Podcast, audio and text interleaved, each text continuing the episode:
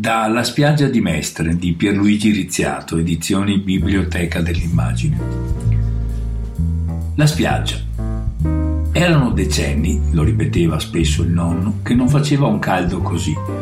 E per questo lui, nonno Chechi, in quei giorni di asfissiante calura rinunciava alla solita passeggiata in centro e dalla puntatina quotidiana Il caffè Grande Italia di Piazza Ferretto e se ne stava nella sala in penombra finestre spalancate ma scuri socchiusi, a leggere il gazzettino con gli occhialini tesi sulla punta del naso e ad ascoltare alla radio musica da camera, modulata piano in sottofondo e puntualmente intervallata dalle notizie del giornale radio. Ci andava volentieri al Grande Italia, che era proprio di fronte al Duomo, all'angolo con via Battisti. Locale grande, impregnato di fumo di sigarette, Aveva un lungo banco di marmo bianco e legno scuro. In legno era anche l'ampio soppalco riservato ai vari tavoli di chi giocava a carte, mentre l'ampia sala all'ingresso era per la lettura dei giornali e le chiacchiere soffuse dei clienti. Nell'angolo in fondo, una porta socchiusa lasciava appena intravedere lo stanzone con il biliardo e i giocatori, stecca in mano, sigaretta in bocca, impegnati in interminabili sfide. Nonno Chechi lo preferiva al Giacomuzzi, quello al centro della piazza e al bar sport all'angolo con via Ferro, praticamente l'uno di fronte all'altro.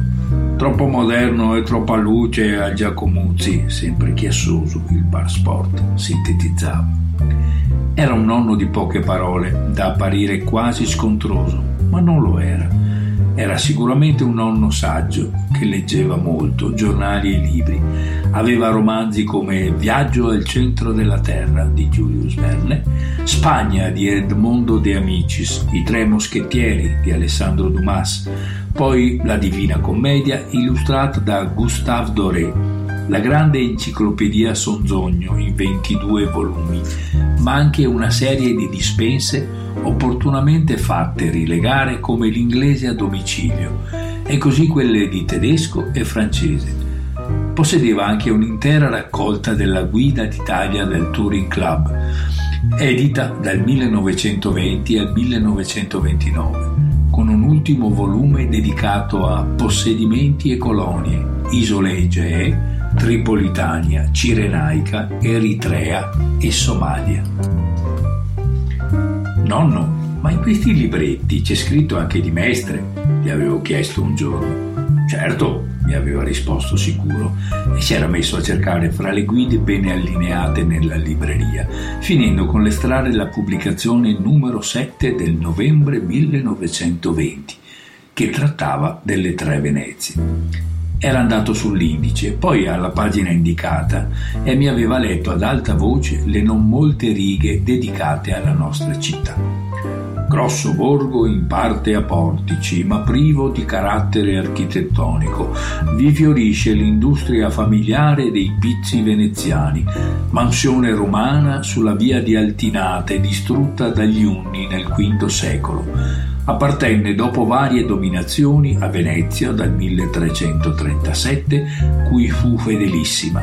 Venne incendiata nel 1513 da tedeschi e spagnuoli. Bella pagina nella storia del Risorgimento è la presa del forte di Marghera da parte dei patrioti di Mestre il 22 marzo 1848 e la cacciata dei croati da Mestre il 27 ottobre per parte dei difensori di Venezia.